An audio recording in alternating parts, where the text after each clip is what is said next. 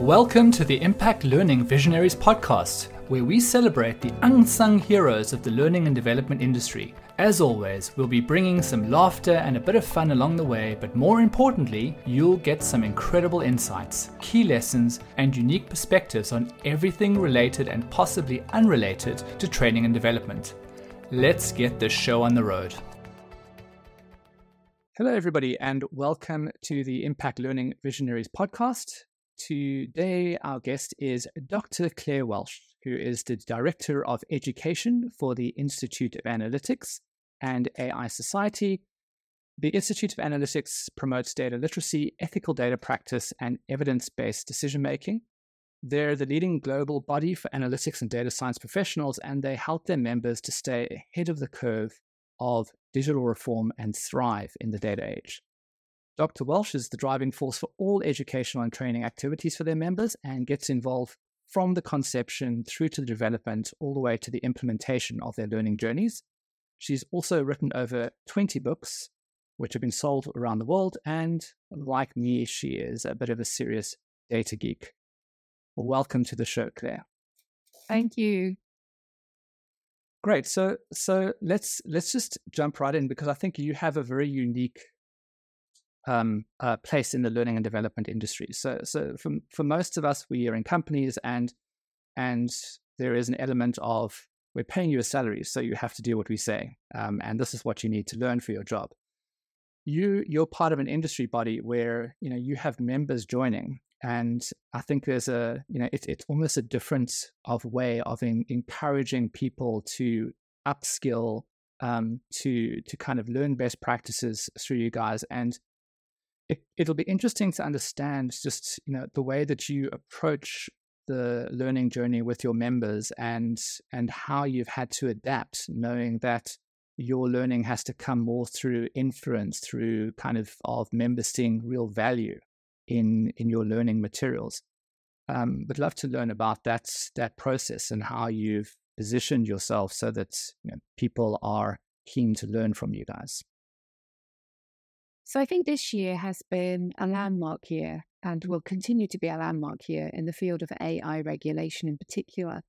And data regulations, we've got a lot of new laws coming in the obvious ones are things like the EU AI Act, but then we've got another huge one coming in in the autumn, which is the Digital Markets Act. Um, and there are many others going on in the background. Um, we teach best practice, and best practice has not been invented this year. Um, we, you know, there have been a body of people who have been creating an understanding of what's going wrong with AI, where data practices are not working. We have been creating for years now solutions such as better documentation, transparency, training. And so a lot of companies this year have been a little panicked because suddenly we've got these new laws and we've got different laws around the world. And if you work in my field, you have to work internationally. So you have to respect all the laws, not just your local law. Um, but the reality is, if you're trained in best practice, you're safe um, because the best practice cuts through most of the legislation. I haven't seen anything yet, aside from some limitations on what governments can do and what the police body and those kinds of organizations can do. But everything else, if you're practicing best practice, you're fine with the change in the law. And so I think that's some motivation for people to uh, get on board. If if not, you know, because it promotes respect for the company, reputation, trust, because staff will enjoy working there far more if they know that they're working ethically. You know, there are many, many reasons to be doing it. So it's it's I mean it's it's fascinating that you you kind of took the legislative almost like the governance approach of of driving behavior and adoption. Um, I guess the the other side of this is is you know, there is a shift to understanding how how data really actually defines decision making and how historically many companies are probably at fault for not leveraging the data in their organization um, sufficiently well and part of the challenge i guess that most of your chief data officers or the people in these organizations face is convincing people to leverage more of the data And I guess one of the biggest challenges of that historically is that, um, and I know this is changing, but the, the larger the organization, the slower it takes for data to turn into insights. And just curious as to whether you've kind of observed that and, and, and how you help you know your your members or how you help educate them to be able to navigate that in that that conversation inside the organizations I think a lot of the conversation about data is not completely new, and that's part of the challenge. I mean, anybody my age, you know, any um, and below, um, has a lot of experience using data historically to look at past sales figures, past performance. Excel's been around since you know the early 1990s, late 1980s. So we're not new, completely new to this field, and I think that's where the problem comes from. We're not trying to introduce a new habit, we're trying to change an old habit. And that's always unlearning um, is always going to be harder than, than learning for the first time. Um, I think that a lot of companies have, and a lot of CEOs in particular, have been extremely successful on the basis of intuition, hunches. Maybe they've got lucky um, in the past, and there's a lot of data su- to suggest that you know we can we can assume it was you know a series of sensible decisions that were always leading down this one path. In reality, quite often it's just they got a bit lucky. and in any year, there's going to be a few people who are lucky and are doing incredibly well, and we, we don't pay attention to the others. Um, so it's really trying to persuade these CEOs who have used a method extremely successfully in the past, intuition, gut feeling, to then try and transition over to a data driven approach.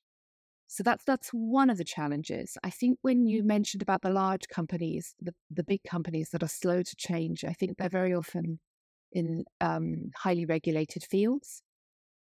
And I think they have good reason to be proceeding cautiously because as, as soon as a lot of the new AI technologies left the research labs and were used in the real world, um, with real data sets, with real consequences, with very specific success criteria, um, not just, you know, well, it worked and I found a use mm. in the lab and everybody's talking about it, but actually I've got a real world problem to solve. Um, we realized there were a lot of challenges. Of the machines were doing unpredictable things. They were producing insights that could be useful, and they definitely are useful, and we should all be using machine insight going forward. But we also need to be trained to understand how the machines think differently um, and where they might go wrong? Um, yeah, so I think um, you know, in in that sense, I think you know we, we always see data as being quite definitive, right? It's it's binary, it's black and white. The data doesn't lie, um, but the uh, I, I, guess the the implications, um, as you said, that many organizations face is how that data goes from data to insight. And um, the interesting thing then, I'm I'm curious to know, you know, how how you are helping your members like kind of navigate this is.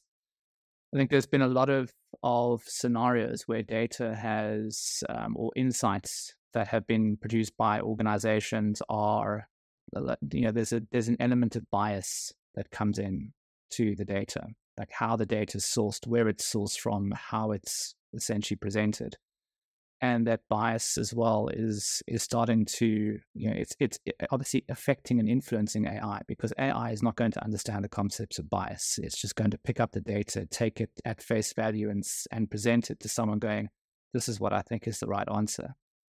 Um, in in terms of of that bias in data, how are you you know how are you seeing organizations dealing with that? So this is one of the things we have to be well aware of any of these new machine learning algorithms um, are working with probability distributions, you know, like probably this is right, probably that is right. And it combines probable insights, and sometimes it can do an amazing job, really amazing job. But it sees no no qualitative difference between these different probability distributions and, and how that actually ends up being experienced in the real world. It's a very different way of thinking to a human way of thinking. And how that ends up being experienced in the real world is, for example, Amazon tried training a machine to do the first sift through applications for, for, for jobs. And the machine very quickly realized that women weren't ever taken on or rarely taken on to technical roles. And so it just said, oh, well, that's a rule. That's what the humans want. They don't want a woman in a technical role. And it just started rejecting every single female application, which of course breaks equal opportunities laws. and it had to be scrapped. They could never use it.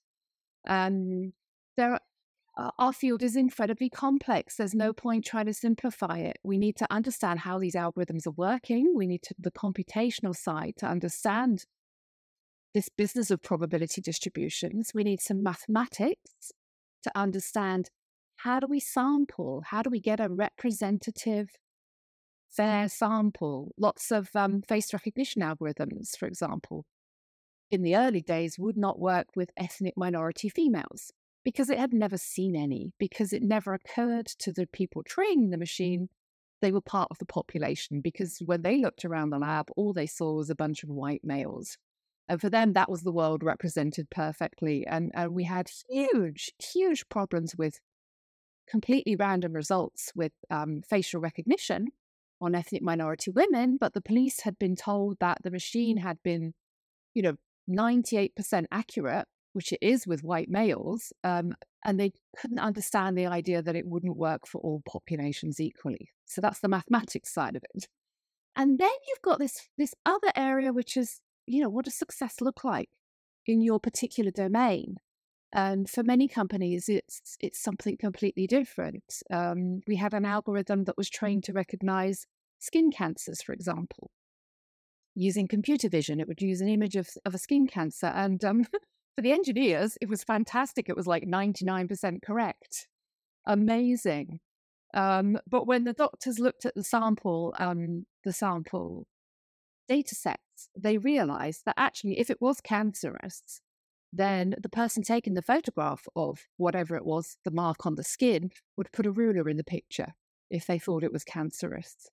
Um, and, you know, so that it could be of use. And so all this machine was doing was picking up the presence and absence of a ruler not judging whether it was cancerous yeah. or not. So there's this so there's these three different fields we need to master, and that's not easy um, these days. But nonetheless, we you know we've got to accept this is the world we're moving into. If we get it right, we can do amazing things.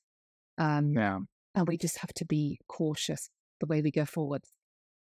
So, so now that we've established that it's a, a very complex, technical, fast moving world, basically reminiscent of the wild, wild west, um, if we now start looking kind of, of introspectively at people in similar positions to yourself in organizations who are now starting to have to adapt to this changing world. And we've heard of these concepts of the future of work and and how it's it's kind of of um, elevating these softer skills, you know, like looking for people who are more adaptive and agile and able to, as you mentioned earlier, unlearn as efficiently as they can learn.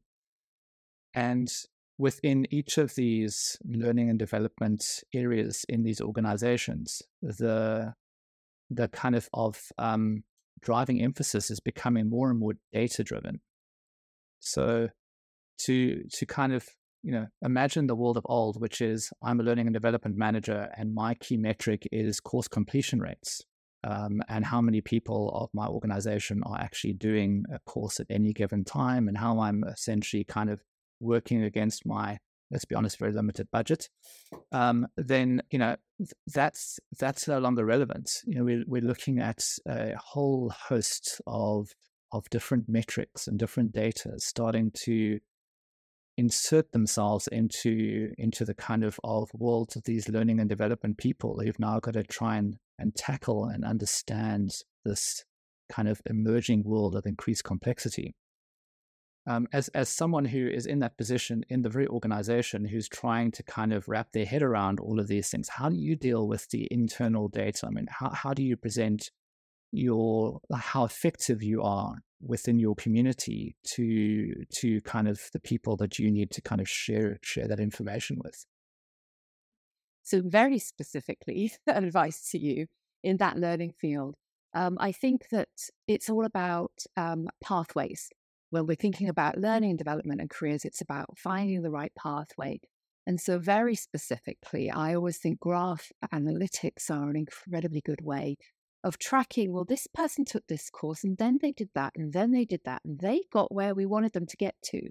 So, if we can start following those individual pathways, we can start identifying the ones that are more successful. Um, and we can start making recommendations as well. You know, we saw the people doing this path were successful, and we think you might like to as well. Um, so I think very specifically, I think that's a technology that incredibly useful for you. In terms of the bigger challenge, I think we do need to start rethinking what we're doing um, significantly. Um, I, one of the tasks I was asked to do was was um, when I was working for the UK government was to have a look at how universities are preparing stu- data analysts um, and many people from the field of industry and business were complaining that they weren't prepared. they were graduating from university and there was they were not ready for the job. Um, and I think that there, there's a complete misunderstanding about the roles of training and the roles of, of, of work. Um, within a university, they have to give them clean data sets because it would waste everybody's time. They have to give them a well defined problem that definitely has a solution because they have to assess how those kids are doing. That's a major requirement of university. And none of that is, is reminiscent of the world of work. when they get into work, uh, it's going to be filthy, dirty data sets, very badly defined problems. The problem will be we would like to harness the power of data. Like, what does that mean? Um, and then there may never be a solution. We may try something in the analytics field and, actually it might not work. Um, we don't know until we try it because a lot of this is new. Um, and these are complex skills that our education system does not thrive at. you know, it's very good at um, single, um, particularly in the field of assessment, which used to be my field. You know, everything is simplified and reduced to something incredibly measurable that we can um, guarantee we've assessed correctly. And it just does not reflect the real world, which is these complex procedural things um, that, um, and, and like you said, very complex skills that are not convenient to assess.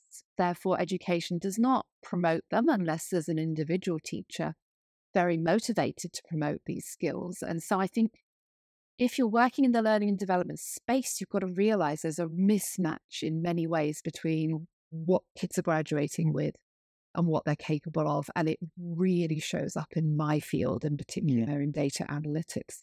There's a huge mismatch, and we've got to work out how to deal with that. And something else you said there, which is also fascinating for me, is you you kind of alluded to the fact that to traditional assessment methods, you know, where you're giving someone multiple choice questions and then you're kind of assessing them based on a percentage are becoming a less and less relevant because you're not really testing for real world scenarios.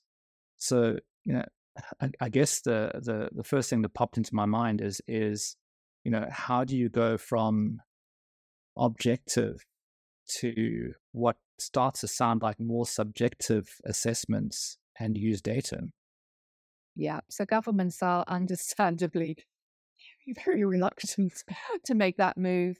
And, you know, we've got to bear in mind that really formal high stakes testing is very litigious at the moment. You know, like if you get things wrong, the kids' parents will sue and they will track you down um, to, to, to, to, to claim against you. So, so I think people who, des- and I used to design assessments, people have to be cautious. And we have a series of mathematical analysis that we carry out on the results. We convert your kid's score into, you know, 1.69 logits. Um, and then we convert it back to something more meaningful. Oh, she got a B. Um, um, you know, we do a lot of manipulation of those those t- that those ticks on the page to get at what what we can justify and defend as a score. Um, now then, none of that mathematics works with complex skills. It is entirely dependent on um, dichotomous answers. Dichotomous means yes, no. Ideally, a yes, no answer. It's right, it's wrong once we start moving into processes, systems, you know, these complex things that we have to manage, we don't have the mathematics to back us up and say, look, we're getting it right. We can defend this assessment process. Um, and it has to be very human heavy. There has to be a lot of human involvement. It has to be, as you said, subjective. So then we have to then introduce very complex, long processes to make sure that it's not too subjective, that your grade is dependent on your performance, not the person who is scoring you that day and their mood and whether they're happy and had their breakfast or, you know, all these other things that come into it. Um, you know, excitingly, we managed it uh, before I moved into the field, or while I was moving into the field of data analytics. We managed it in Wales. So in Wales, kids do have a compulsory assessment of complex skills, planning, um, or complex system management, um, communi- communications, not GCSE English, communication. Um, and it's compulsory. Uh, it's a performance measure, meaning that the teachers have to get their kids' scores up because they get judged on it as well. It's for 14 to 18 year olds in full time education. It replaces two GCSEs, which is the UK exam, and it replaces one third of the UK state school leaving exam. Um, and it's wonderful and it's working. Kids are loving it and they're doing some amazing things. Um, it's very human heavy, meaning yeah. it's a lot of work. Well, but everyone, and that's the prime. Yeah. yeah. That is often the challenge with these things is they don't tend to scale very well. Exactly. Exactly. It just involves a lot of commitment, a lot of work from everyone. Yeah.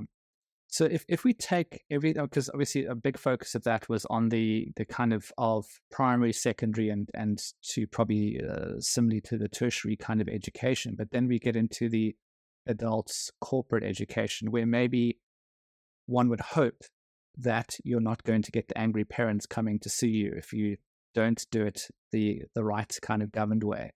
You know, you have a little bit more flexibility, a little bit more freedom in terms of the way that you that you measure success and you measure impact. Um, in in those kinds of environments, with this you know future of work, with these soft skills, with this kind of of of new way of assessing, how are you seeing organizations starting to adapt the these kind of of more like I would say less objective, less traditional school based assessment types into those kinds of things? Like how are you seeing you know, short of the kind of matrix model, the grid model you talked about, which is if they've done course A and then they've done course B and then they've done course H, that generally that means that they're a better data analyst. Um, to to kind of saying, well, the hard skills, in other words, are you a good data analyst is only one part of the process. You know, there's so much more. Like, and, and let's take data analysis as one example.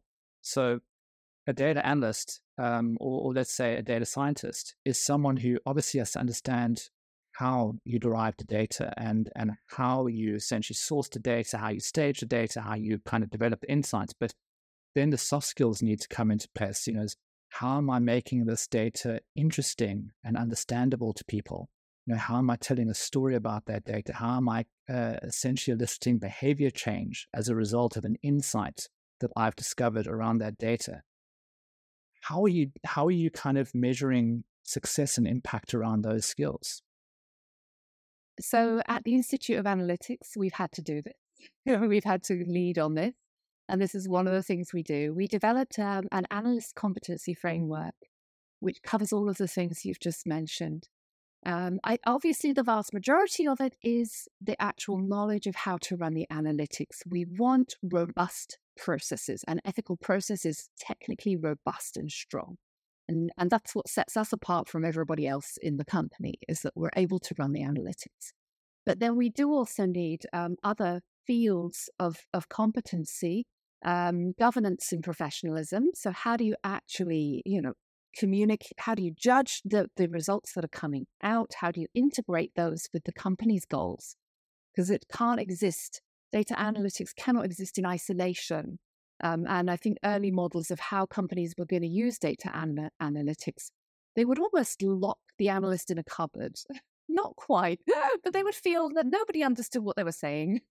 Um, nobody really wanted to talk to them. We'll just ask them to, to, to perform their magic um, from the cupboard. Uh, and we've realized, well, that just does not work. They've, you know, they've got to be integrated. Um, mm. You know, and it can be done. Accountants work with data, and they're amazingly good at understanding how a business works and what the business goals are. Um, we need um, communication because not just you know how do you communicate, but how do you communicate incredibly complex insights? How do you communicate technical risk to people with no training? Um, those kinds of things. How do you how do you explain when things have all gone wrong, which they will in our field? Um, and then also, of course, leadership because people are having to take more responsibility for projects and project planning. And we hope our um, our, our junior analysts will one day become chief data officers. So we have a framework. We have descriptors for each level. I think one of the biggest risks in the field of data analytics is that people do a job they're not data analysts, they do a job. And what we find is that when the training is entirely left in the hands of the company, the learning and development is entirely in the hands of the company, perhaps the human resources department don't have the knowledge to understand what's required, what training they need. Um, mm. they have no idea. Um, and so you end up with an analyst doing a job, and it's very narrow. They go very deep into one tiny field of analytics. And so, one of the big things we do is to encourage them to go a little bit broader and look at all the possibilities out there. Um, because if you've got your analysts just doing a job, you're not going to move forwards. We want them to look at the possibilities and hopefully start recommending things that we could be doing that we're not already doing. And that's, I think, a mark of success. So we have a large framework. it goes all the way from complete beginner to chief, you know, to, to a very experienced analyst, and we've got descriptors at every stage of every criteria. And it's complex. It's not an easy job. But I'm, I'm assuming it, like tracking progress and measuring success and impact along the way is is still probably a very difficult thing to do. I mean, short of seeing how the person essentially eh, how effective they are in in their real day to day job, it's it's quite difficult to before they go and do that job to say, well, you know, you've done very well at communication. You can now go out there with confidence and actually you've got that nailed. There's still probably a lot of uncertainty and doubt about how they're going to translate the skills that they've learned and apply them in a real world scenario. Or have you kind of sorted that out? I wouldn't say we've sorted it out. We have an approach um, where, you know, it's about documenting what they have done, getting endorsements from senior managers. Um, we also have an interview process where we will question them and challenge them so we can see, you know, if they say you've done this, well, you should, if you have done this, you should be able to answer these questions. Um, and so that's how we do it. So again, it doesn't have that comfortable rigor of a multiple choice task. Um, but it's we we need a way of evaluating how people are performing in this field and we need to mm. be able to feed back to these human resource managers who might not know how to assess their data analysts um, whether things are going well or not you know how how things are progressing. So i also couldn't help but notice uh, that you drew out a certain shape when you were explaining the data. You said that they like most of them are like this but you are training them like this and that that shape represents a T. Um, and there's been a lot of of um, you know a kind of of work done on the difference between I-shaped individuals and T-shaped individuals, especially as it relates to creativity, innovation, which are obviously both soft skills. But it's it's interesting. Are you specifically kind of seeing that model play out in other areas of soft skills and and effectiveness in organizations? Is this kind of depth of skill with breadth of knowledge um, we definitely see it in the actual analytics process that we, you know, we have to encourage people to try and broaden their scope. Um, I think we see it, I, I, think we do see it as well, particularly in communication, um, where if you are trained in data analytics, you probably haven't received rigorous or supportive training in how to express your ideas effectively um, with others. I think other areas, it often depends on the individual. So we do encourage, for example, leadership to follow that shape. Um, I think a lot of it comes from the, internal motivations of the individual. You know, how do you build a leader? you try. Um, but at some point, that's more of a, there's got to be a motivational aspect to that. But yeah, I think definitely um, it's about moving people away from seeing themselves as I, you know, I do my job day in, day out. What could you be? Where could you be? Um, is, is kind of the, but what we would like people to reflect on a little more. So, so short of of putting yourself out of a job, which I, I don't think you're at risk of, um, but you know, kind of looking at other learning and development managers mm, sitting sitting in organizations, having to kind of, you know, solve like help help with the people side of the business. It's essentially, I mean, their their job is now getting to the point where it's it's no longer just taking their lead from line managers who's saying, I've just had a performance review with this person, they need to do that type of training, please sort it out, to kind of being more strategic in the organization and understanding where the organization is going towards and how they need to enable the people to be able to reach that goal. So in many ways, probably the first mate of of kind of a, a ship where, you know, the, the captain just worries about the direction and not sailing off the end of the world or getting eaten by a sea sea monster and and leaves the first mate to make sure that there's no mutiny aboard. Um, and and the, the question is uh, from from putting yourself in the shoes of those those individuals, you know, kind of having to navigate all of this complexity around data and understanding that learning and development, like every other kind of component of organization, needs to function off the data that is being created in the organization. What what advice would you give to to kind of learning and development managers or people driving learning in the organization to help navigate some of this complexity around data and analytics, especially if they don't have a very mature data and analytics capability in their organization? Yeah. So I so my message to you, if you work in learning and developing, Firstly, is to understand the scale of the challenge ahead of you right now. Um, be, you remember, some of you will be old enough like me to remember back in the 1990s where we had to upskill to communication technologies because technology in the field of communication went digital from analog, and communication is so fundamental to how we work. Of course, it was never optional we would have to learn to work with emails, um, have Zoom calls, those kinds of things. It, it, it's kind of obvious in hindsight. We, it was never optional. Um, understand right now, decision making is going digital. Um, and decision making is just as fundamental. So, just as we had to train people to be digitally literate, we've got the same challenge ahead of us right now to become data literate. Um, and it's the same scale of challenge. You can't opt out of it. so if you are in learning and development, you should be leading the way.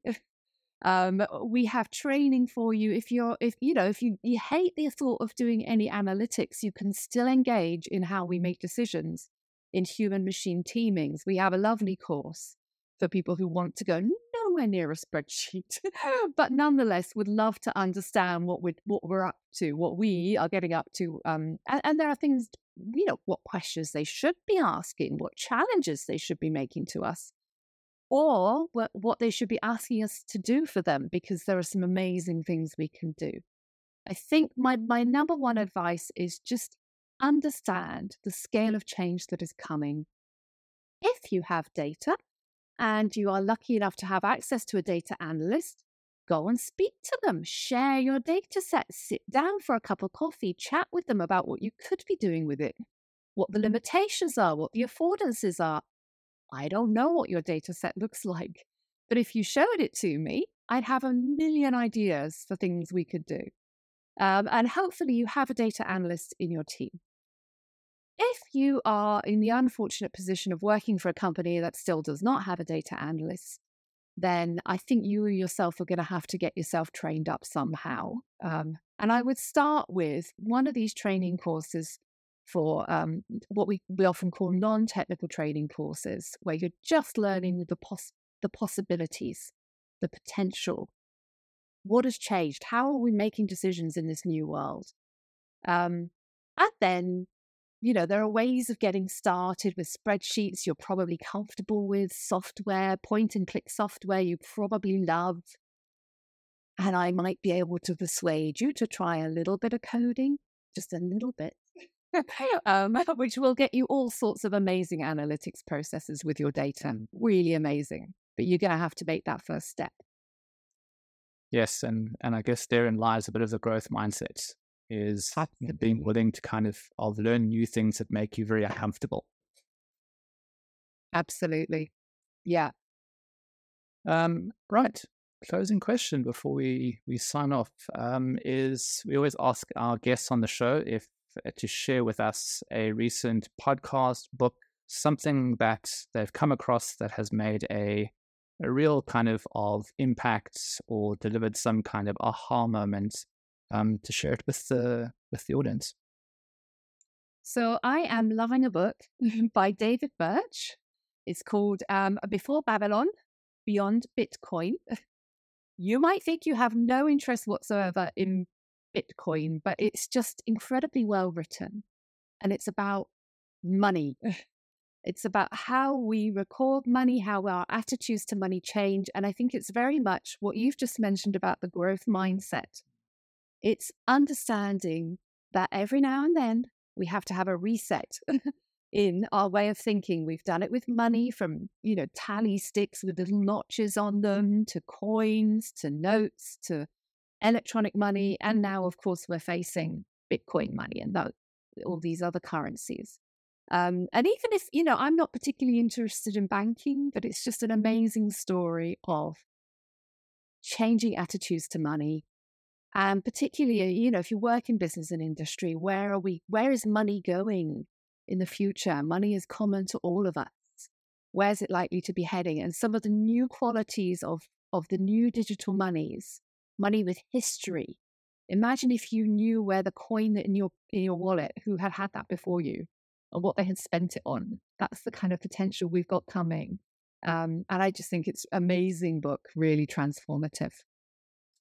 Uh, I think that's that's absolutely fascinating. um, uh, you just reminded me of uh, an old movie, Serendipity, where uh, what's John Cusack and I can't remember who the other actress was, uh, Kate Beckinsale, like yeah. have this romantic involvement, and she leaves a message on a on a on a kind of a, a banknote or a book or something, and and how it just basically inspires this whole thing where he's like wandering around trying to find and and uh, like the the kind of of note and and how you've just said like you know it's something I never even thought about is is you know if I'm giving someone some currency like you know understanding that everything has a history you know and and and also the corollary to that is that now that we know what that history is what do we do with all this information? Because it's quite overwhelming.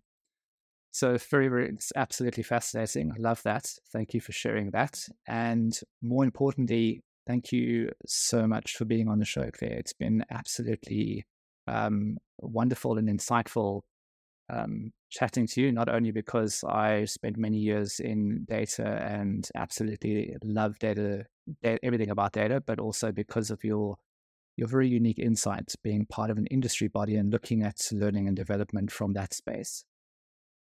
Thank you very much for having me on. It's been a pleasure.